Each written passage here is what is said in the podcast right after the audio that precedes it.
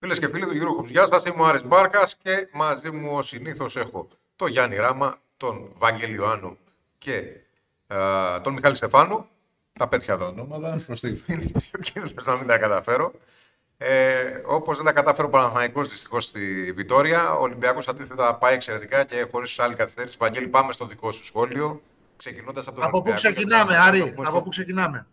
Από τον Ολυμπιακό για τον Παναθηναϊκό θα τα πούμε στο φινάλε νομίζω γιατί πια δυστυχώς Ωραία. η κατάσταση στον Παναθηναϊκό Λοιπόν, μοιάζει θα οριστικά αρχίσουμε- μια να τη στρέψει. Θα- Εντάξει, σε ό,τι αφορά εντάξει, την εντάξει, Ευρωλίγκα. κατάλαβα. Θα αρχίσω με ένα σχόλιο που μου στείλε ένας φίλος πριν ξεκινήσουμε. Για τον Ολυμπιακό, αυτό είναι το εισαγωγικό σχόλιο. Η αποθέωση της ομαδικότητας για μια ακόμη φορά. Η αποθέωση της αυτοθυσίας για μια ακόμη φορά. Και βεβαίως η υποταγή του εγώ στο εμείς. Αυτό ήταν και σήμερα ο Ολυμπιακός. Ο τίτλος βέβαια είναι η επέλαση του κόκκινου στρατού. Δεν μιλάμε για απλούς καμικάζι τώρα. Εδώ μιλάμε για μια πραγματική υπερομάδα που κερδίζει ανεξάρτητα από τον αντίπαλο, ανεξάρτητα από το στυλ παιχνιδιού και ανεξάρτητα από τη σύνθεση. Για δεύτερο συνεχόμενο παιχνίδι χωρίς Λούκα και Πίτερς, απέναντι σε μια ομάδα πιο οργανωμένη, όχι επειδή είναι δύο φορές πρωταθλήτρια Ευρώπης, αλλά και επειδή έχει το καλύτερο ρόστερ, θα έλεγα από όλες τις ομάδες Ευρωλίγκας. Αναφέρομαι στα ονόματα όχι επειδή είναι καλύτερη από τη Φενέρ και ούτω καθεξής. Η, η, η ΕΦΕΣ, όπως και να το κάνουμε, είναι μια ομάδα που μπορεί αν της δώσεις πέντε λεπτά να της σκοτώσει. Αν της δώσεις πέντε λεπτά να κάνει αυτή το παιχνίδι της. Το είδαμε και σήμερα πώς Βα- να γυρίσει το Βαγγέλη, μαθήμα. την, την είχαμε αυτή τη συζήτηση και το μεσημέρι γιατί κόψαμε την πίτα μας και θέλω Έτσι. να παρέμβει εδώ ο Μιχάλης ο Στεφάνου.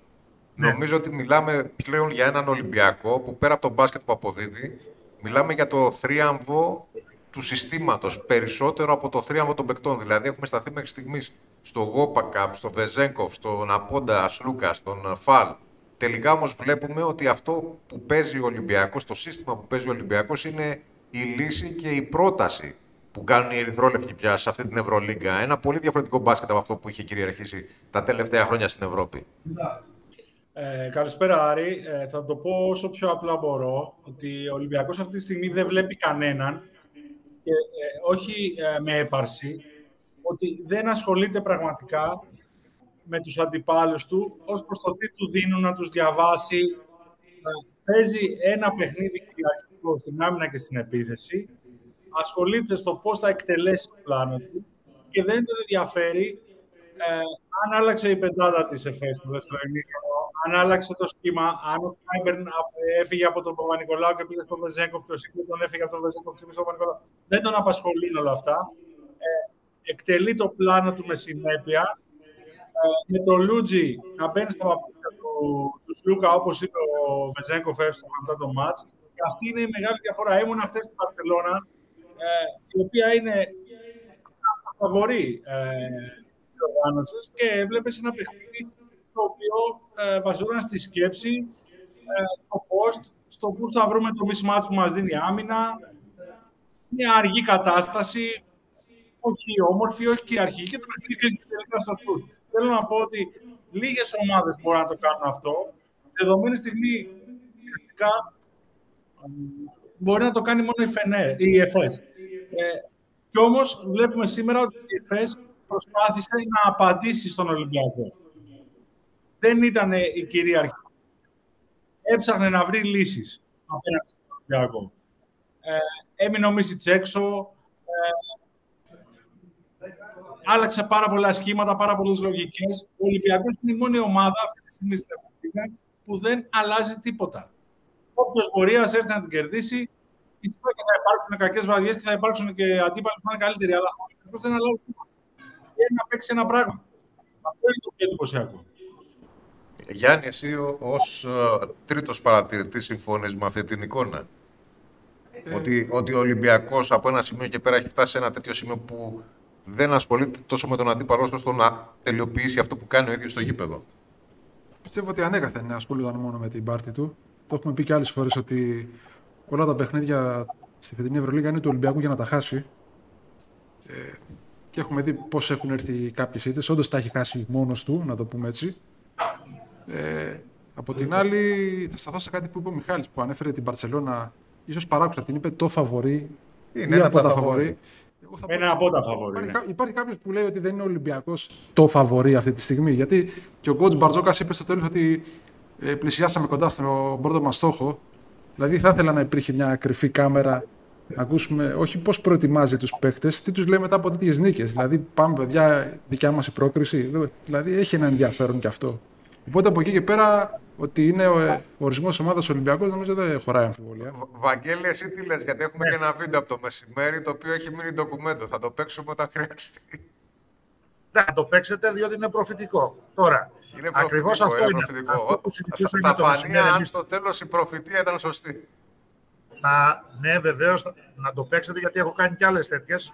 Έχω κάνει το 2005 στο Βελιγράδι με την εθνική ομάδα, το 2006 πριν από τους Αμερικανούς και το 2012 στην Κωνσταντινούπολη. Πρέπει να σας πω.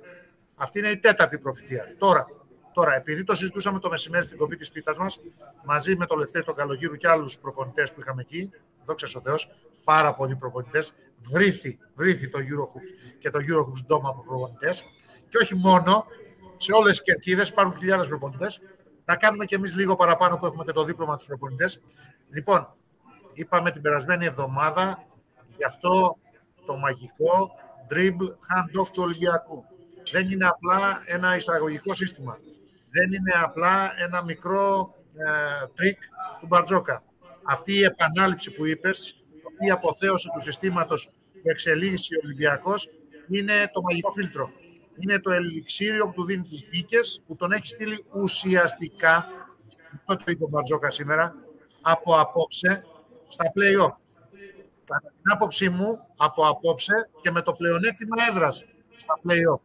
Και κατά την άποψή μου, αν δεν γίνει κάτι πολύ δραματικά, που θα αλλάξει μάλλον πολύ δραματικά τα πράγματα, και στο Final Four, για να προαναγγείλω να κάνω ένα spoiler και για το βίντεο όποτε θα το παίξετε. Τώρα, δύο-τρία πραγματάκια για τον αγώνα. Όλοι θα σταθούν. Το έκανε ήδη ο Βετρέγκοφ, το έκανε ο Μπαρτζόκας, θα το κάνουν κι άλλοι και σίγουρα το κάνουν και πολλοί συνάδελφοι. Μπορεί να έχουν ξεκινήσει ήδη να γράφουν τον ύμνο. Θα το γράψουν κι αύριο. Μιχάλης Λούτζης, ναι. 13 πόντους, 7 rebound, φοβερές φάσεις, σύμφωνοι. Άλλωστε κάτι τέτοιες βραδιές με έχουν υποχρεώσει να τον αποκαλώ Sweet Lou. Sweet Lou, ναι. Αλλά για μένα, αν, αν έπρεπε να, ξε- να ξεχάσουμε τα νούμερα, τους 23 πόντους του Βεζέγκοφ για παράδειγμα και τη μεγάλη και γεμάτη στατιστική του, τους 10 πόντους του Σακίλ ε, Μακίσικ, τους 10 πόντους του Φαλ όσο χρειάστηκε να παίξει ο Φαλ, γιατί σήμερα το παιχνίδι οδήγησε σε άλλα σχήματα στο μεγαλύτερο διάστημα. Τα 7 rebound και, τις, ε, και 5 βεβαίως α, assist του Walkup. Νομίζω ότι απόψε η βραδιά ανήκει, ανήκει για μένα, για μένα ανήκει στο Γιαννούλη Λατζάκη περισσότερο από κάθε άλλη φορά. Και γιατί το λέω αυτό; Ανεξάρτητα από το αν δίνουμε συγχαρητήρια και καλά κάνουμε στο Λούτζι που προσπάθησε να μπει στα παπούτσια του Λούκα. Ο Λαρετζάκης έδωσε τον τόνο σε ένα μάτσο που ο Ολυμπιακός ήθελε να το κερδίσει και το κέρδισε πάλι με την άμυνα του. Αυτή είναι η αλήθεια απόψε. Και ο Λαρετζάκης επιβεβαίωσε ότι ο Ολυμπιακός εκτός από αυτά που κάνει στην επίθεση και τα εξυμνήσαμε μέχρι τώρα και τα έχουμε εξηγήσει πολλές φορές τι εξελίσσει ο Ολυμπιακός και ότι κάνει μια πρόταση επαναστατική για την εποχή όπως ήταν και τη Ζαλγίρης το 99. Θυμόσαστε ότι λέγαμε στο προηγούμενο μάτς πριν- μετά τη Φενέρ ότι συγκρίνουμε τον Ολυμπιακό μόνο με το δεύτερο μισό του 97 του Ιβκοβιτς, της χρονιάς του Crown, το δεύτερο μισό σε εκείνη της σεζόν. Αλλά σε σχέση και με τις άλλες ομάδες, ήταν η παραστατική Ζαλγκύρη στο 99, είναι τώρα ο Μπατζόκα του 23, αυτό που παρουσιάζει. Όμως η βραδιά ανήκει στο Λαρετζάκι, γιατί επιβεβαιώνει ότι ο Ολυμπιακός εκτός από αυτά που κάνει στην επίθεση, είναι η πιο hustle ομάδα της Ευρωλίγκας. Δεν αφήνει καμία μπάλα α, μη διεκδικήσιμη, καμία φάση που δεν την παλεύει, κανένα δευτερόλεπτο μέσα στο μάτι. Και είδαμε φε- ε, απόψε ότι η ΕΦΕΣ κάποια στιγμή έγινε απειλητική. Μπορεί να μην πέρασε μπροστά. Μπορεί να μην έφτασε σε απόσταση μιας κατοχής. Και εκεί μίλησε ξανά η κλάση, η τεράστια, αφού είχε δώσει το τόνο, είχε δώσει το χαρακτήρα ο Λαρετζάκης, αφού είχε βοηθήσει ο Λούτζης, μίλησε ξανά η τεράστια κλάση του Βεζέντου, αλλά βεβαίως από δίπλα είχε έναν ακόμη τεράστιο, όπως εξελίσσεται παίκτη, που φαίνεται όπως είπαμε και τις προηγούμενες φορές, ότι είναι σαν να έχει παίξει 10 χρόνια στον Ολυμπιακό, που λέγεται Τόμα Walker. Τη στιγμή της μεγάλης πίεσης των Τούρκων, για να, κάνουν, να κλέψουν το μάτς στα κοψίματα χωρίς την μπάλα του Βεζένκο. Δύο καταπληκτικές assist και τελειώνει η ιστορία. Τελειώνει η ιστορία. Άρα, τι να πεις για τον Ολυμπιακό. Είναι μια ομάδα να την πεις στο ποτήρι. Δεν μπορείς να πεις τίποτα παραπάνω. Βα, Βαγγέλη, εγώ, εγώ, θέλω να σταθώ στο Sweet Lou γιατί ομολογώ ότι αυτό το είχα χάσει το παράτσου. Περίμενε, ε, να πω και εγώ πάνω σε αυτό. Θα το μάθεις. Θα το μάθεις. Έβαλε, ότι... έβαλε και σουτάκια σήμερα. Λοιπόν, και δεν έβαλε yeah. Ναι. σουτάκια, έβαλε τρεις σουτάρες τριποντάρε. Τρία στα τρία είχε, έτσι. Βαγγέλη, αυτό είναι... αισθάνομαι προδομένος από εσένα ναι. Από όντως ε, Σλούκα πίστευα θα πεις κάτι σε στυλ Σλούτζι Λουκ. Τώρα το Σλούτζι Λουκ είναι πολύ λάθος. κάτι Όχι, τέτοιο περίμενα. Κοίταξε, σου αφήνω το χώρο σου αφήνω το χώρο, όπως δημιουργεί χώρο ο Ολυμπιακός για τους παίκτες που δεν έχουν την μπάλα για τα κοψίματα τόσο από τη δυνατή όσο και από την αδύνατη πλευρά, να βοηθήσεις. Να βοηθήσεις, ε, ναι, να συνεισφέρεις. Για τον Παναθηναϊκό, οπότε λέω τον Ολυμπιακό πλέον. Αυτό είναι. Λοιπόν, Ας το βάλουμε στην ψηφοφορία. Θα το... Είναι καλή ιδέα αυτή. Λούκι Λουκ ή Sweet Luke. Να δούμε τι ψηφίζει ο κόσμος. Ανέλαβε. Λοιπόν, για να πούμε λοιπόν για το Sweet Luke, εμένα αυτό μου είναι προς το παρόν. Το δικό σου ήταν λίγο πιο δύσκολο.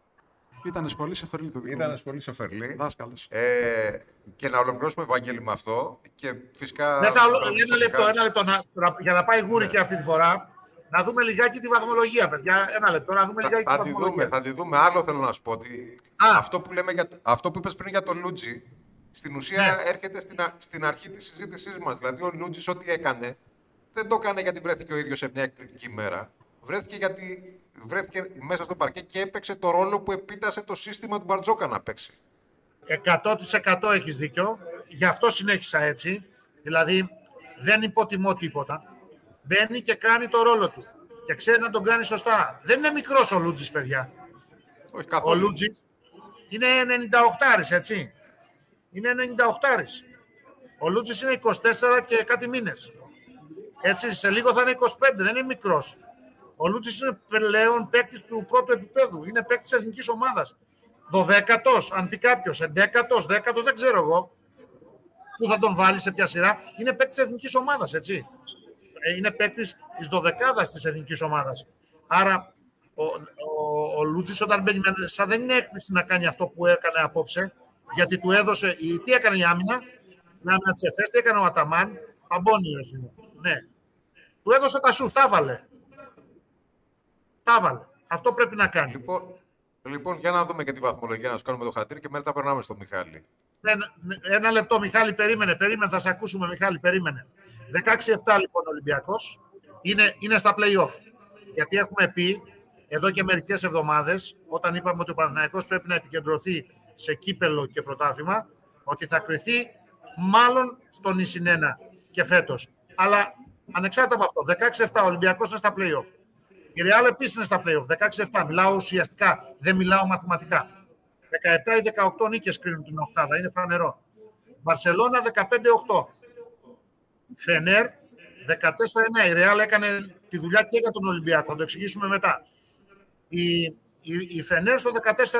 Η Μονακό μένει λοιπόν, αυτό έκανε δουλειά η Ρεάλ στο 14-9. Η Μπασκόνια στο 13-10. Δεν μπόρεσε ο Παναθηναϊκός, θα το πούμε μετά. 12-11 η Παρτίζαν. Θέλω εδώ να θυμηθείτε τι λέγαμε κάποια στιγμή που συζητούσαμε για τον Ερυθρό Αστέρα και κάποιοι μεταξύ μας, μεταξύ μας, λέω για τους τέσσερις μας, επέμεναν ότι ο Ερυθρός Αστέρας είναι πιο μπροστά. Παρτίζαν, παιδιά. 12-11, το θυμόσαστε έτσι. Το είχαμε πει πριν από κανένα μήνα. Μακάμπι 12-11, Βαλένθια 12-11 και Ζαλγίρις 12-11. Εγώ περιμένω με το 11-12, αλλά δεν δίνω καμία τύχη από εκεί και κάτω τώρα πια. Ούτε στη Virtus 10-12, ούτε στον Ερυθρό Αστέρα με το 10-13. Virtus δεν έχει τελειώσει το ματς, παίζει... Ναι, δεν έχει μπει το αποτέλεσμά της ούτε στον Αστέρα με το 10-13. Καμία συζήτηση βεβαίως για τις τελευταίες θέσεις από το 14 μέχρι το 18.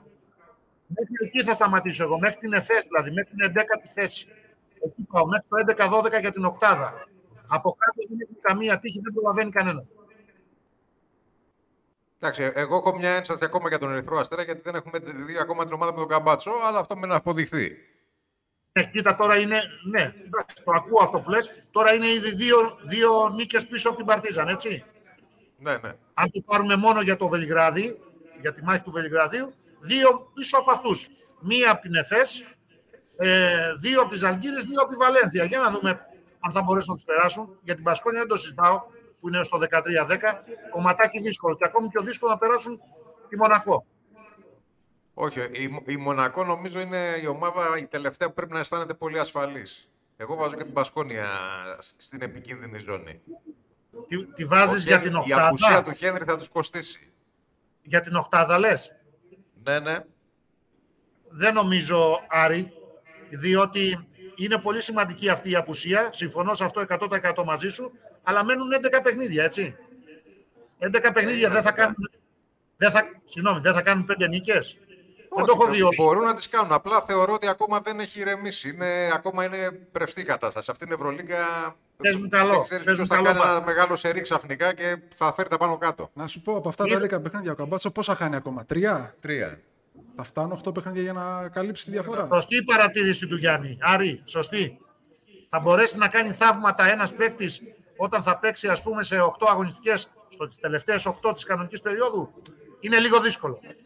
Πάλι καλά που υπάρχουν και τα κύπελα στη μέση, έτσι θα χάνε περισσότερα. Οπότε Ναι, ναι, που έχει και τη διακοπή, δηλαδή ε, ε, τότε, ναι, το, το, της μιας-δυο εβδομάδων πόσο είναι. Ναι. Λοιπόν, Βαγγέλη μου, σε ευχαριστούμε πολύ και πάμε στο Μιχάλη για το Δεν ίδιο θέλετε θέμα. πανα- για το ίδιο θέμα και μετά για τον Παναθηναϊκό, ε; Ε, ε, ε, θες, να, θες να κάνεις σχόλιο για τον Παναθηναϊκό, κάνε το τώρα, ναι, για να τα αποδεσμεύσουμε. Ναι, καλύτερα τώρα να τα πούμε για τον Παναθηναϊκό, Ωραία. επειδή ε, δεν το είδα ολόκληρο το μάτς. Για την ακρίβεια έχασα την πρώτη περίοδο. Δηλαδή, έχασα μόνο Το το, καλό διάστημα κομμάτι του Παναθηναϊκού. που ήταν αμφίροπο το μάτς, ανταγωνιστικό και ο Παναθηναϊκός ε, ήταν μπροστά, 21-23 στο τέλος της πρώτης περίοδου. Από εκεί και πέρα, μία από τα ίδια. Δηλαδή, μια ομάδα με επιθετικό ταλέντο, δεν θα πω τεράστιο, μέτριο, λίγο καλό, αλλά επιθετικό ταλέντο, αναμφίβολα ο Παναθηναϊκός, άμυνα 0, για μια ακόμη φορά. Και το θέμα της άμυνας είναι θέμα διά... είναι άμα θέλεις να βάλεις το κορμί σου, άμα θέλεις να γίνεις λαρετζάκης, για να είσαι χάστρο ομάδα, είναι θέμα μυαλού και διάθεσης. Για να κυνηγήσεις τις φάσεις. Να έχεις συνεχώς ένα χέρι μπροστά στην μπάλα. Να βάζεις το κορμί σου walk up, goal up που έχουμε πει έτσι. Να παίζεις άμυνα στην κατακόρυφο απέναντι και σε ψηλότερους παίκτες. Α, Εάν το θες θα το κάνεις. Μπορεί να τις χάσεις τις φάσεις. Αλλά εάν θες θα το κάνεις. Ο Παναθηναϊκός δεν το κάνει. Τώρα αν θα μεταμορφωθεί δεν το ξέρω, θα το δούμε. Με τον Ναγραβάνη βάζει σκληράδα. Με τον Τόμας βάζει σουτ. Κάποιος θέλει να βγει από την εξίσωση του σουτ. Στη δεύτερη περίοδο χάνει το μάτς. 31-15. Την είδα. Το επιμέρου σκορ 31-15. Στο δεύτερο ημίχρονο κερδίζει. Αλλά δεν μετράει πλέον το δεύτερο ημίχρονο γιατί δεν έχει παίξει άμυνα. Και εν τέλει κάνει ένα, ένα ακόμη μάτς με τον ίδιο τρόπο. Δεχόμενος, παρότι έβαλε 90, το χάνει το μάτς γιατί δέχτηκε 95 και, και σήμερα έχει πάλι τους ίδιους παίκτες σε καλή βραδιά στην επίθεση και μάλιστα έχει τέσσερις διψήφιους. Έχει και τον Μπέικον διψήφιο με 16 και τον Παπαγιάννη με 16 και 7 rebound. Έχει και τον Williams διψήφιο με 19 πόντους. Έχει και το Λί με 16 πόντους, αλλά και 8 assist παρακαλώ. Όμως δεν έχει τη δημιουργία που πρέπει και κυρίως, θα το ξαναπούμε άλλη μια φορά, δεν παίζει άμυνα, δεν έχει την άμυνα που πρέπει ο Παναθηναϊκός. Συνεπώς, Ευρωλίγκα, γεια σας για τον Παναθηναϊκό και πλέον με τις δύο καινούργιες προσθήκες, αν μπορούν να βρεθούν στην άμυνα, να διεκδικήσει ό,τι μπορεί να διεκδικήσει από τους εγχώριους τίτλους. Αυτό είναι για τον Παναθηναϊκό. Και πριν κλείσουμε και για τον Παναθηναϊκό, επειδή υπήρξαν τα ρεπορτάζ αληθή πέρα ως πέρα για την επίσκεψη του Μπετσίροβης και τη συζήτηση με, το, με τους ανθρώπους του Παναθηναϊκού, εγώ σας το είπα και το μεσημέρι, το λέω και τώρα, έχω μια πληροφορία, θα δούμε αν θα επιβεβαιωθεί, ότι δεν ήταν μόνο η επίσκεψη για να συζητήσουν το πώς θα συνεργαστεί ο Παναθηναϊκός με την Τζεντεβίτα ή αν θα πάνε κάποιοι παίκτες που δεν χωράνε πλέον στο ρόστο του Παναθηναϊκού, όπως πήγε ο Χουγκάς στο Περιστέρι, να πάνε στη Τζεντεβίτα. Βλέπει Άντριους που συζητάει και με τη Βενέτσια και με άλλες ομάδες. Θα δούμε που θα καταλήξει και πότε θα λύσει το συμβόλαιό του με τον Παναθηναϊκό για να δημιουργήσει χώρο. Εγώ νομίζω ότι ο βασικός λόγος της κουβέντας του Παναθηναϊκού με τον Σάνι Μπετσίροβιτ ήταν η μελλοντική του συνεργασία, ο Παναθηναϊκός ψάχνει GM. Λοιπόν, αυτά που λένε. Ε, είναι ένα πολύ λογικό σενάριο. Ευχαριστούμε πολύ, Βαγγέλη. Να είσαστε καλά. Τα περισσότερα στο blog θα αναλύσουμε και με τη βοήθεια των αναβαθμισμένων στατιστικών τι κάνει πλέον ο Ολυμπιακός ανεξαρτήτου σύνθεσης και αντιπάλου. Ωραία, ευχαριστούμε πολύ. Μιχάλη, αφού η συζήτηση πήγε εκεί και Γιάννη, να κάνουμε μια μικρή παρένθεση για τον Παναθηναϊκό πριν περάσουμε στα του Ολυμπιακού. Ναι, καλύτερα να πούμε τα δυσάρεστα πρώτα για να καταλήξουμε στα ευχαρίστα και όχι ανάποδα. Κόψαμε και πίτα σήμερα να το κλείσουμε ωραία, όπως αρχίσαμε. Λοιπόν, Μιχάλη, ζει στην Ισπανία. Η επίσκεψη του Παναθηναϊκού στην Ισπανία δεν ήταν ε, ιδανική, αλλά νομίζω ότι στο σημείο που έχουν φτάσει τα πράγματα ε, δεν προκαλεί και σε κανέναν έκπληξη αυτό που συνέβη.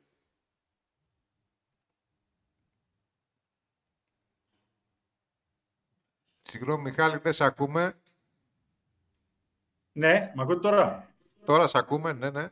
Νομίζω δύο πολύ απαιτητικά παιχνίδια για τον Παναθηναϊκό. Κόντρα σε ομάδες που ε, και βρίσκονται σε καλή κατάσταση, ειδικά η Real, και έχουν πολύ μεγαλύτερο κίνητρο αυτή τη στιγμή. Παίζει πάρα πολύ μεγάλο ρόλο σε διπλές αγωνιστικές, ε, με την ε, καταπώνηση πλέον ε, να αγγίζει τους πάντες. Ε, το κίνητρο ε, είναι κάτι πάρα πολύ σημαντικό, δηλαδή και η πνευματική προετοιμασία. Ο Παναθηναϊκός είναι εύκολο να αδειάσει, να απογοητευτεί μέσα στο παιχνίδι. Νομίζω ότι ε, έκανε μια συντήρηση γιατί είχε πολύ δύσκολο παιχνίδι σήμερα και ένα παιχνίδι που χρειάζονταν πολύ, πολύ μεγάλη ένταση και ενέργεια κόντρα στην πιο αθλητική ομάδα της EuroLeague, την Μονακό ο Παναθηναϊκός μπόρεσε ε, στο τέλος κάπως να επιστρέψει και να δώσει τις εντυπώσεις. Νομίζω και σήμερα, ε, μετά τον ε, ευνηδιασμό του πήρε το ρυθμό. Ο Χάουαρντ φοβερός. Νομίζω ότι ήταν θέμα χρόνου μέσα στο γήπεδό της. Είναι πολύ δυνατή φέτος. Έχει χάσει μια-δύο φορές. Όλες και όλες. Οπότε, εντάξει, κάπου είναι λογικό. Φαίνεται πάντως ότι ε, ο Παναθηναϊκός περιμένει προσθήκες ε, να κάνει ένα νέο restart. Θα κρατήσει περισσότερο. Ε, και νομίζω ότι περισσότερο και ο κόσμος του περιμένει τις εξελίξεις και στον προπονητή και να δει τους καινούριους παίχτες. Σήμερα μας, τον Αγραβάνη, που ήταν μια κίνηση ασχέτως τι έχει υποθεί και από τον ίδιο και από δημοσιογράφους ε, και γενικότερα. Ε, καμιά φορά, ξέρεις, η γλώσσα πάει πιο μακριά από το, το μυαλό. Ε, σχετικά είναι μια κίνηση που είναι αναγκασμένος να την κάνει. Μονόδρομος, ουσιαστικά. Η λήψη Ελλήνων παιχτών και μεγάλου κενού στο 4-5 δεν ήταν δυνατόν να πω καλό. Οπότε περιμένουμε περισσότερο αυτό. Νομίζω και στο θέμα του προπονητής θα υπάρξουν σύντομα εξελίξεις. Ο Ράντονιτς, ότι περισσότερο μένει μέχρι να φύγει, έχει ήδη αποδομηθεί ουσιαστικά. Οπότε ο Παθαϊκό νομίζω ότι θα ένα προπονητή που θα είναι πολύ δύσκολο να αμφισβητηθεί. Οπότε είναι μάλλον αδύνατο να με έναν προπονητή που αμφισβητείται από όλο τον οργανισμό και τον κόσμο. Γιατί είναι μεγάλο πολύ σημαντικό όταν προσπαθείς να ανακάμψεις και να χτίσεις κάτι, να έχεις έναν άνθρωπο ο οποίος ε, θα μείνει άβρεχτος για ένα εύλογο διάστημα. Γιατί τίποτα δεν γίνεται μια μέρα στην άλλη. Αν ε, ο άνθρωπος που έχεις δεν εμπνέει εμπιστοσύνη, ε, γρήγορα μπορεί να αρχίσει και να πω ευθύνες πάνω του και αυτό γίνεται, ξέρεις, ντόμινο. Οπότε, ναι, θεωρώ δεδομένο ότι θα έχουμε προπονητή σύντομα. Και να δούμε ε, τι μπορεί να κάνει ο Παναθηναϊκός, αν έχει κάποια αν θα περιμένει το καλοκαίρι ή έχει κάνει κάποιες προπονητές που δεν μπορούν να φύγουν στιγμή είναι σε ομάδα. Πρέπει να περιμένουμε. Προσωπικά δεν πιστεύω ότι μπορεί να υπάρξει θέμα ε, επειδή το Final Eight είναι δύο εβδομάδες μακριά, δώσα κάποια πιθανότητα ο Παναθηναϊκός να κατακτήσει το τρόπαιο με το Ράντονιτς. Τι κάνεις μετά, και... συνεχίζεις με Ράντονιτς; Φυσικά και υπάρχει πιθανότητα να το κατακτήσει. Μιλάμε για ένα παιχνίδι 40 λεπτών ουσιαστικά. Ε, Αυτός είναι ο τελικός. Ε, ο Παναθηναϊκός έχει, όπως έχουμε πει από την αρχή της σεζόν, παίχτες με ταλέντο που στη μέρα τους μπορεί να κερδίσουν οποιαδήποτε. Τίποτα διάρκεια δεν μπορεί να έχει. Όχι, δεν καταλαβαίνω. Εμένα δεν με ενδιαφέρει το αποτέλεσμα. Εγώ σου δίνω ως δεδομένο ναι, ότι θα κερδίσει παράδειγμα. Τι κάνει από εκεί και μετά. Αν πάει με τον Ράντονιτ ε, στο κύπελο, ε, που ναι, μοιάζει λίγο δύσκολο. Βέβαια από τότε δεν ξέρεις. Στο Παναθηναϊκό λειτουργούν και παρορμητικά πολλές φορές. Ε, αν πάει με τον Ράντονιτ στο κύπελο και πάρει το κύπελο, ναι, προφανώς θα είναι πιο εύκολο να, να κοιτάξεις τι θα κάνει το καλοκαίρι. Αν... Γιατί εγώ πάντα δίνω και στο blog που γράφω πάντα δίνω ένα ελαφρυντικό στον coach. Ε, ελαφρυντικά υπάρχει. Ότι το ρόστερ δεν το σχεδιάσε μόνος του. Ήρθαν παίχτε που δεν τους είχε ζητήσει. Έδωσαν, δώσανε πράγματα όπως ο Μπέικον. Τώρα έχει και δύο νέα πρόσωπα να βάλει στην ομάδα. Δηλαδή πρέπει να έχει λίγο ότι... ακόμα ένα μικρό χρονικό περιθώριο για να κρυθεί. Που, μάλλον να βελτιώσει την εικόνα του, όχι να κρυθεί, γιατί έχει κρυθεί προπολού. Απλά να βελτιώσει τη δική του εικόνα και του Όχι αν φταίει. Αναλύω ότι αυτή τη στιγμή, ε, παίρνω δεδομένο ότι αυτή τη στιγμή έχει ουσιαστικά χάσει το έρισμα ε, παντού. Στον τύπο, στον κόσμο. Αυτό είναι κάτι δεδομένο. Αν, το, αν του δώσει ο Γιανακόπουλος την ευκαιρία να το ξανακερδίσει και τα καταφέρει π.χ. με μια κατάκτηση κυπέλου, ναι. Απλά ξέρεις ότι τα πράγματα ε, είναι λίγο τοπικά, ειδικά στην ελληνική πραγματικότητα. Όχι, συμφωνώ απόλυτα μαζί σου, Μιχάλη, και θέλω να ρωτήσω και εσένα, Γιάννη. Ε, γιατί το θέμα μας αυτή τη στιγμή, καλώς ή κακός, είναι η Ευρωλίγκα και το κύπελο είναι περισσότερο το χαλάκι που βάζουμε πάνω τα προβλήματα mm. ή εννοείται το χαλάκι που τραβάμε και φαίνονται οριστικά όλα τα προβλήματα.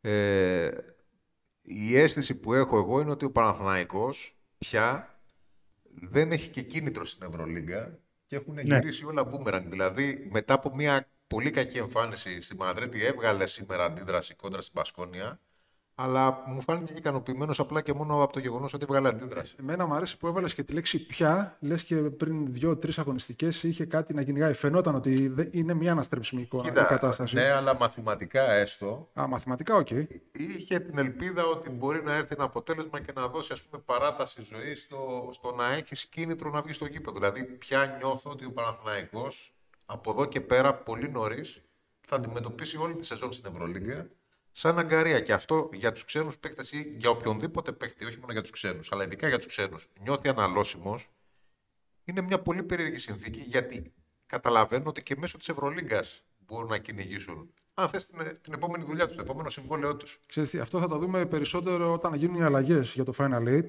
Να δούμε. Ε, γιατί θα πρέπει να μπει και ο, ο Τόμας, να δούμε ποιος θα βγει επιτέλους από τους 6 συν του Παναθηναϊκού που είναι ακόμα μέσα ο Άντριο αλλά εντάξει, εγώ δεν περίμενα ούτε σε άλλως οι, οι προσθήκες του Τόμας και του Αγραβάνη δεν έγιναν για να βελτιωθεί η εικόνα στην Ευρωλίγα. Πιστεύω είναι προφανές ότι ο Παναθυνακό κυνηγάει να πάρει αυτό το ένα παιχνίδι με τον Ολυμπιακό για να πάρει τον τίτλο, το δεύτερο, αν βάλουμε και το Super Cup μέσα, okay, για να πάρει το, το κύπελο και από εκεί και μετά να έχει έστω αυτή την ψυχολογία ότι κάτι ίσως μπορεί να γίνει στα playoffs της Basket League. Η υπόθεση Ευρωλίγκα έχει χαθεί 4-5 παιχνίδια πιο πριν, πιστεύω. Επί της ε, ναι. ναι. Ε, okay, να πω κάτι, δηλαδή, από τη στιγμή που άρχισε ο coach Ράντονιτς, ενώ φαινόταν μετά από τη συνάντηση του Γιανακόπουλου ότι δεν είναι αποκλειστικός υπεύθυνος, έγινε άμεσα ο αποκλειστικός υπεύθυνος. Οπότε από εκεί και πέρα πιστεύω ε, και οι παίχτε διαισθάνονται ότι ε, υπάρχει ένας προπονητής που αύριο μπορεί να μην είναι εδώ, ε, αύριο μπορεί να μην είναι ούτε ίδιοι εδώ πέρα Οπότε είναι λίγο μπερδεμένη η κατάσταση στο Παναθηναϊκό. Πάντως, ε, πολλά περισσότερα θα κρυφθούν στο Final Eight. Δηλαδή, εκεί πάει ο Παναθηναϊκός. Για εκεί θα μοντάρει την ομάδα πλέον ο, ο Ράντονιτς. Και το παιχνίδι πιστεύω σήμερα με την Πασκόνια ήταν προπόνηση να το πω. Και αυτό προπόνηση. Δεν έχει κάτι άλλο να κυνηγάει ο Παναθηναϊκός. Για μένα το παιχνίδι στη Βιτόρια πήρε ε, τη φυσική του εξέλιξη από τη δεύτερη περίοδο και μετά. Δηλαδή ήταν ε, καλός ο Παναθηναϊκός στην αρχή, άστοχη η Μπασκόνια στην πρώτη περίοδο και γι' αυτό όταν πήρε μπρος στη δεύτερη περίοδο έκλεισε το μήχρονο, να θυμάμαι καλά, με 12-13 δίποντα. Είχε χάσει το πρώτο και έβαλε 12-12 μετά, ε, δίποντα, συγγνώμη. Είχε 10-10 βολές και 6-16 τρίποντα. Οπότε ο Παναθηναϊκός μετά άρχισε πάλι να κυνηγά στο σκορ. δεν είναι κάθε μέρα της ε, Ζαλγκύρης για να γυρνά παιχνίδια τέτοια. Και ακόμα και αν το γύρναγε, δεν πιστεύω ότι θα κέρδιζε κάτι ουσιαστικά πέρα από μια τονοτική ένεση. Δηλαδή, ήδη έχει μείνει πολύ πίσω. Το να είσαι στο 9-14 δεν αλλάζει κάτι όταν η Οχτάδα είναι τρεις νίκες μπροστά. Δεν υπάρχουν περιθώρια για να καλύψεις νίκες. Οπότε πιστεύω ότι ο Παναγιακό πάει τώρα στα επόμενα παιχνίδια να εντάξει Τόμας που λέει ότι έκανε προπονήσεις όλο αυτό τον καιρό. Οπότε θεωρητικά αύριο μεθαύριο που λέμε θα τον δούμε. Σε, σε, καμία, σε καμία περίπτωση όμως οι ατομικές προπονήσεις δεν μπορούν ναι, να όχι, όχι, Όταν λέω αύριο μεθαύριο δεν εννοώ Σάββατο Κυριακή, ενώ άμεσα. Πρέπει, πρέπει ναι. ο Παναθηναϊκός περιμένει να τον δει ναι, άμεσα ναι. στο κύπελο. Ο Γραβάνης δεν έχει τέτοιο θέμα και επειδή υπήρχαν και αντιδράσεις στη μεταγραφή του, και έχουμε δει και πολύ χειρότερα, να το πω έτσι, πολύ απλά και λαϊκά. Ε, Πάντως, αν το δούμε τελείως αγωνιστικά ψυχρά, ε, συν ένας είναι πολύ καλύτερα από κανένας. Όχι, και για να το δούμε εντελώ αγωνιστικά ψυχρά, ήθελες τεσάρι ναι, να ναι. χωράει στο ρόστερ σου και ξαφνικά ναι. υπάρχει ένα τεσάρι Έλληνας που μπορεί να παίξει αυτό το ρόλο που ναι, ο, Δηλαδή, ο Αγραβάνη αντικατέστησε τον κανένα τώρα στο ρόστερ Παναθηναϊκού. Οπότε είναι, αγωνιστικά είναι κέρδος. Τώρα, πώς θα παίξει, τι θα κάνει, θα το δούμε γι' αυτό στην πράξη. Λοιπόν, και Μιχάλη, μετά από αυτή την παρένθεση, γιατί δυστυχώς έτσι όπως εξελίχθηκαν τα πράγματα, ο Παναθηναϊκός στις εκπομπές για την Ευρωλίγα θα είναι παρένθεση. Ε, να γυρίσουμε λίγο στα του Ολυμπιακού, χωρίς να θελήσω να παρεξηγηθώ. Ε, επειδή τύχει ευνοεί τους τολμηρούς και παίζει ρόλο στον αθλητισμό, όσο και αν οι πάντες το αρνούνται και όλοι θέλουν να έχουν την αίσθηση ότι φτιάχνει την τύχη σου με τα χέρια σου. Πες το, μην τρέπεσαι, πες το. Νομίζω ότι δεν τρέπω.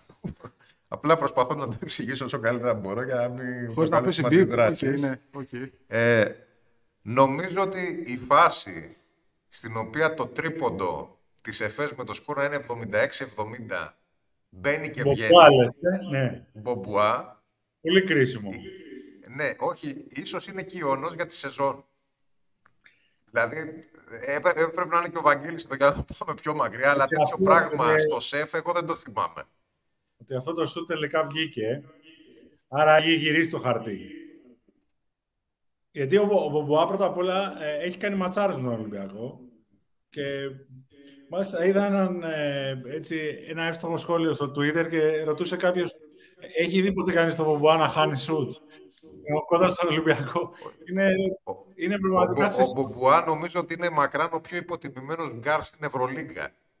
Όπως ήταν υποτιμημένος, όπως ήταν πολύ υποτιμημένος και ο Κρούνοσλαβ Σίμον για το ρόλο που είχε. Το αντίστοιχο ακριβώς συμβαίνει με τον Μπομπουά, ο οποίος έχει βρεθεί σε μια ομάδα με παιχταράδες και έχει κάνει ένα βήμα πίσω και ίσως δεν καταλαβαίνουμε, δεν συνειδητοποιούμε και όλοι πόσο καλός είναι. Ο πήρε την ευκαιρία του σχετικά μεγάλος μετά τα 30 ε, σε μια ομάδα πρωταθλητισμού. Ε, και νομίζω ότι ακριβώς αυτό που λες τώρα για τον Μπομπουά και τον Σιμών και τον ε, Άντερσον είναι και το πρόβλημα ε, της ΕΦΕΣ, το αναλύσαμε και όλα στο blog πριν το μάτς μετά τη, μετά τη Φενέρ. Η μεγάλη διαφορά των δύο ομάδων, έτσι όπως είδαμε και σήμερα, ε, σε, σε αυτό το ενώπιο συνοπείο, είναι, η ιεραρχία τους και η ρόλη τους. Στον Ολυμπιακό ξέρεις, κάνει ο καθένας ότι ο Γόκαπ είναι ε, off, floor general, αυτός που θα πάρει την μπάλα, θα πάρει τις αποφάσεις ο Βεζνέκοφ ξέρεις ότι είναι ο βασικός που θα, πάει, θα προσπαθήσεις να πάει μπάλα. Ο Κίσεκ θα φέρει την ενέργεια, θα πάει, θα παίξει κάθετα. Ο Νικολάου θα ισορροπήσει άμυνα επειδή θα είναι ο ηγέτης και πνευματικά της ομάδας. Και ούτω καθεξής, ο Λούκα. Ε, στην, ε, στην ΕΦΕΣ αυτή τη στιγμή είναι όλα ε, μια τρικυμία. Και αυτή η τρικυμία ήρθε λόγω ε, του ο Κλάιμπερν είναι ένας παίχτη πολύ διαφορετικός από τους παίχτε που είχε η ΕΦΕΣ σχέση του. Που είχε τον ηγέτη στον Λάρκιν, βασικό χειριστή της μπάλας. Στην πορεία έγινε και ηγέτης γιατί ξέρεις, είχε τα θέματά του.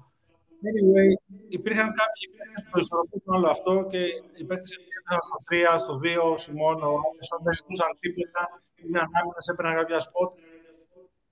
Αυτή τη στιγμή ο, ο Κλάιμπερ θέλει για την μπάλα, άρα κάνουν οι υπόλοιποι τους ρόλους τους. Δεν ξέρεις δεν ξέρεις πού πρέπει να πάει μπάλα. Δεν ξέρεις τι από τους τρεις πρέπει να παίξουν ταυτόχρονα, δεν μπορούν να παίξουν και οι τρεις. Ε, αν δεν το σπάσει γρήγορα αυτό ο ατομό, δηλαδή να βάλει κάποια αυστηρά πλαίσια και όρια και δίδυμα, θα έχει πρόβλημα πολύ σοβαρό η Εφές, ακόμα και για να δεν είναι manager το ο Ταμάν το ξέρει καλύτερα γιατί έχει φτιάξει μια φοβερή ομάδα. Δεν το λέω ποτέ.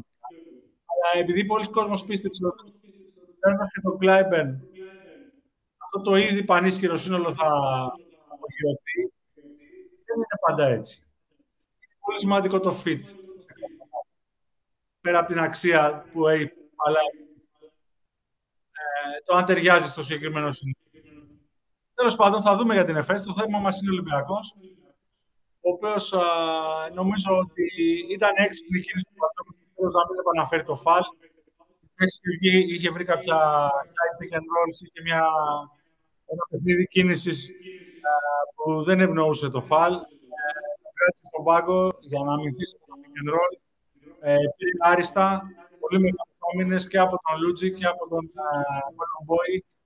Ε, θα σταθώ πολύ στο Σακίλ Μακίσικ, ο οποίος δεν μας έχει συνηθίσει να δημιουργεί.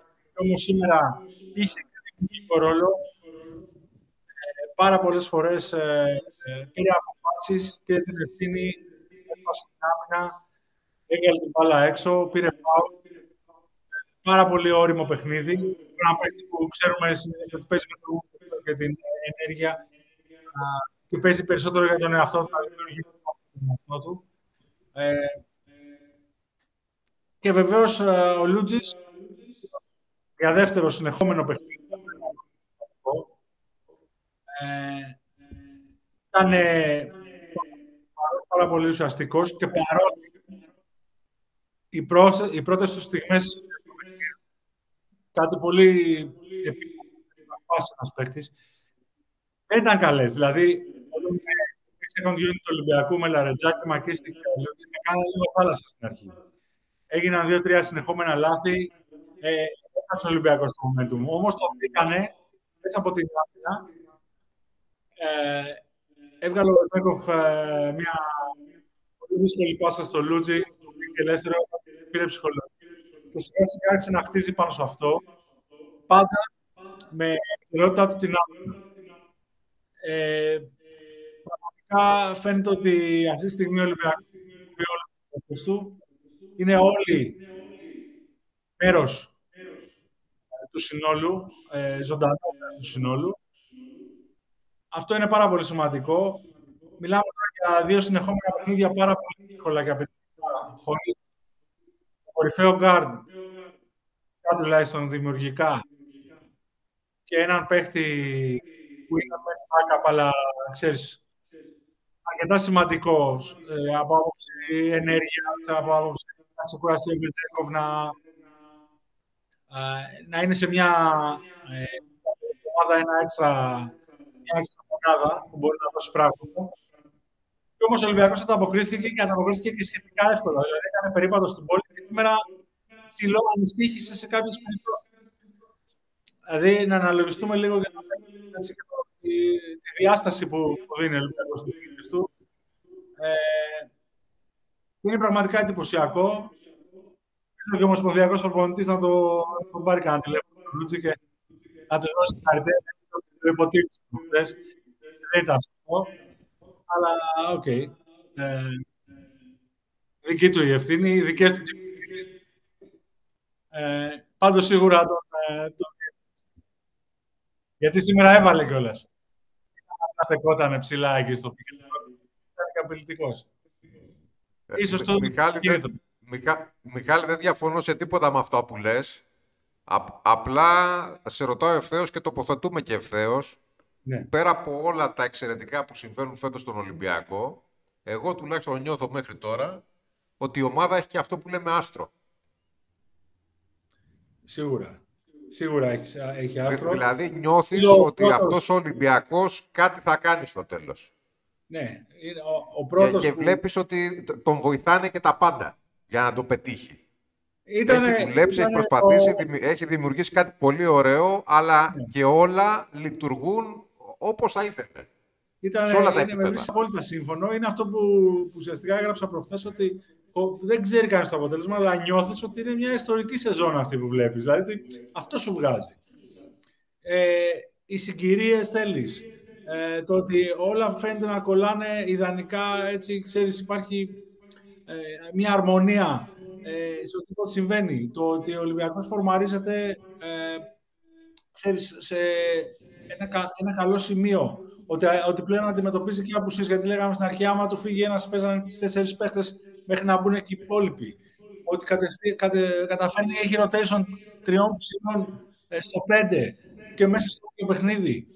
Ε, δεν χάνεται ο ρυθμός. Οτιδήποτε θέλεις αυτή τη στιγμή του πάνε δεξιά. Ακόμα και ο Ακούγοντας και του Τζιώσα τώρα, μόλις συνειδητοποίησα γιατί ο Μπαρτζόκας λέει ότι πετύχαμε τον πρώτο στόχο και παίζει χαμηλά την μπάλα κτλ. Γιατί ναι. κάποιος θα τον καντεμιάσει στο όχι, τέλος. Όχι, πρόσεξε και, και, επειδή, και επειδή όλα μπροστά από τα φώτα πάνε εξαιρετικά στον Ολυμπιακό, να στείλουμε και την εκτίμησή μας και τις καλύτερες μας ευχές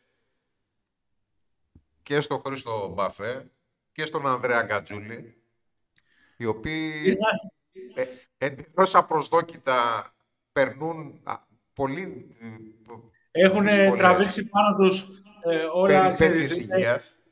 οι κυματοθράφτες αυτή τη στιγμή. Εντελώς δηλαδή. Ναι, έχουν τραβήξει πάνω τους όλα τα βάσανα. Και, και ευτυχώς είναι καλά και οι δύο και περαστικά τους και να είναι σιδερένοι. Ε, και τα λέμε έτσι και βάζουμε και μια δόση χιούμορ, γιατί το χιούμορ πάντα στη ζωή κάνει καλό. Και επειδή όμως έχουμε καλά νέα και από τους δύο και αισιοδοξούμε και είναι ζήτημα, δηλαδή, ε, χαράς το ότι μπορούμε και τους ε, στην κουβέντα με... Και, και αναφερόμαστε σε αυτό το θέμα χωρίς να φοβόμαστε, ας πούμε, πια. Χωρίς να φοβόμαστε, ακριβώς. Ε, είναι πολύ ευχάριστη εξέλιξη. Νομίζω ότι αυτή είναι πάνω απ' όλα, είναι εκτός συναγωνισμού. Ε, αλλά πέρα από αυτό, αυτό που είπες, νομίζω είναι κάτι που το επαναλαμβάνει συχνά και ο Κώστας Παρτζόκας, ότι η τύχη χρειάζεται στον αθλητισμό. Είναι κάτι που πιστεύει. Δηλαδή δεν είσαι ο μόνος ε, που νιώθεις ότι το άστρο και αυτό είναι κάτι που, ξέρεις, που πολλοί θα σου πούνε δεν υπάρχουν αυτά στον αθλητισμό. Πάντα υπάρχει τύχη. Ε, και ο Ολυμπιακός πραγματικά αυτή τη στιγμή δεν έχει κάτι να σκεφτεί πέρα από το να είναι υγιής και να, να συνεχίσει. Διότι προφανώς ένα παιχνίδι 40 λεπτών, είτε είναι playoff, είτε είναι κύπελο, είτε είναι μιμητικό τελικός, μπορεί να συμβεί τα πάντα. Αλλά αυτός ισχύει για όλους. Από εκεί και πέρα, νομίζω είναι μια ομάδα που δεν μπορεί να φοβηθεί τη διάρκεια όχι για το πλεονέκτημα έδρα. Ε, ξεκάθαρα νομίζω η τριάδα Μπαρσελόνα Ολυμπιακού δεν πρόκειται να σπάσει. Στον το, το τολμάω να το πω τώρα. Το, το 4 λογικά θα πάει στη Μονακό. Φενέρ δεν μου φαίνεται τόσο δυνατή. Ε, νομίζω ότι θα κάνει και από εκεί και πέρα γίνεται χαμός. Πολύ καλό φούτμπολ για την Παρτιζάν, η οποία σιγά σιγά είναι, γίνεται πολύ συμπαγής ομάδα. Ε, έχει γυρίσει το, το, το, κλικ, το κλιπάκι, τέλος πάντων, για για τα καλά. Και όλοι να παίζονται. Και η Βαλένθια και η Μπασκόνια, συμφωνώ μαζί σου ότι δεν έχουν ειδικά ούτε η Μπασκόνια. Έχει τον πρώτο λόγο, αλλά και η Μακάμπη και ο Ερυθρός μπορεί να επιστρέψει. Εγώ την Αλγύρης βγάζω ήδη εκτός εξίσωσης. Δηλαδή με τις βλέπω ότι ο τραυματισμός του, του Κίνα είναι δυσαναπλήρωτος. Δηλαδή ναι. και που πήρε παίχτης στη θέση του. Πήρε και τον Πολωνάρα. Και ο παίχτης που πήρε ακόμα ένα ρυθμού. Και φαίνεται κιόλας. Και φαίνεται. Και πλέον πιστεύω έχει και ψυχολογικό πρόβλημα με τις τρεις διαδοχικές. Ε, Όχι, ξέρεις τι Και πάει στο Μόναχο να παίξει, αν θυμάμαι καλά. Είναι, είναι πολύ δύσκολο να καλύψεις ε, ένα τέτοιο κενό όπως του Κίναν Evans ε, είναι ένας παίχτης πώς να το παρομοιάσουμε; Ε, δηλαδή, είναι ούτε, ο Μάικ Τζέιμς, ας πούμε, από τη Μονακό δεν μπορεί γιατί έχουν τον Οκόμπο και τον Λόιντ. Δεν μπορώ αυτή τη στιγμή να σκεφτώ έναν παίκτη που είναι τόσο σημαντικός για μια ομάδα που ήταν ο κοινωνικό για την ε, και, και που δεν, στην ουσία δεν υπάρχει πίσω του κάποια εναλλακτική. Τηρουμένων των αναλογιών, νομίζω να... Ναι, ένα, ένα καλό παράδειγμα, ας πούμε, θα ήταν το να χάσει ξαφνικά για οποιοδήποτε λόγο Παναθηναϊκός στον Μπέικον. Ναι, ας πούμε, ότι, ότι ναι, αναλογικά γιατί... μιλάμε για τέτοια, για, τέτοια, για τέτοια συνεισφορά. Ή, ε, ναι, ή να χάσει, ξέρω εγώ, η, η Μακάμπη να χάσει τον Λορέντζο Μπράουν, πες έχει τον Baldwin. Ναι, ναι, δεν υπάρχει νομίζω άλλο τόσο τραντακτό παράδειγμα γιατί είναι και στη θέση του point guard. Ε, και έκανε και μια σεζόν καριέρας. Ε, εντάξει. Η λογική λέει ότι θα είναι δύσκολο να αντέξει. Έχει βέβαια υψηλό κίνητρο να κυνηγήσει την οχτάδα για να ρίξει μια ζαριά στο Final Four του φιλοξενεί. Αλλά νομίζω ότι στάθηκε πολύ άτυχη να γύρισε φέτος με τον, με τον τραυματισμό αυτού. Ναι, με το που εξασφάλισε το Final Four άρχισαν ε, τα πράγματα να πηγαίνουν εντελώς κόντρα ναι, ναι, ναι. από ό,τι θα το περίμεναν. Λοιπόν, κάπου εδώ εμείς ολοκληρώνουμε για αυτή την εβδομάδα. Ραντεβού την επόμενη και στη συνέχεια θα έχουμε λογικά μια διακοπή λόγω και της διακοπής Ευρωλίκας για τα κύπελα. Ως συνήθως μετά το τελευταίο μάτς ελληνικής ομάδας θα τα ξαναπούμε. Τα πράγματα πάνε εξαιρετικά για τον Ολυμπιακό, για τον Παναθηναϊκό Δυστυχώς το τρένο πια φαίνεται οριστικά να έχει χαθεί. Ενδεχομένως μόνο έχει πρόσωπη παρουσία στο φινάλε της σεζόν. Είναι το ζητούμενο και η βελτίωση. Τα τελευταία δύο χρόνια έτσι ναι, πάει. Ναι. Μέσω της Ευρωλίγκας για το ελληνικό πρωτάθλημα. Κάτι, το κάτι πρακτικά εν τέλει δείχνει ότι παρά κάποιες αναλαμπές που δεν υπήρχαν τα προηγούμενα χρόνια, το βήμα μπροστά που ήθελε να κάνει ο Παναθηναϊκός ούτε φέτος έγινε στο επίπεδο της Ευρωλίγκας. Υπάρχει όμως ιδιαίτερο ελληνικό ενδιαφέρον για αυτή τη σεζόν. Όπως είπαμε, είναι μια σεζόν στην οποία πια η αίσθηση υπάρχει ότι ο Ολυμπιακός κάνει κάτι πολύ ιδιαίτερο και όλοι θέλουν να το παρακολουθήσουν. Ραντεβού λοιπόν σε μία εβδομάδα. Ευχαριστώ πολύ για την παρέα σας. Από μένα, τον Γιάννη Ράμα, τον Μιχάλη Στεφάνου και τον Απόντα πια, Βαγγέλη Ιωάννου. Να έχετε ένα καλό βράδυ. Καλό βράδυ. Καλό βράδυ.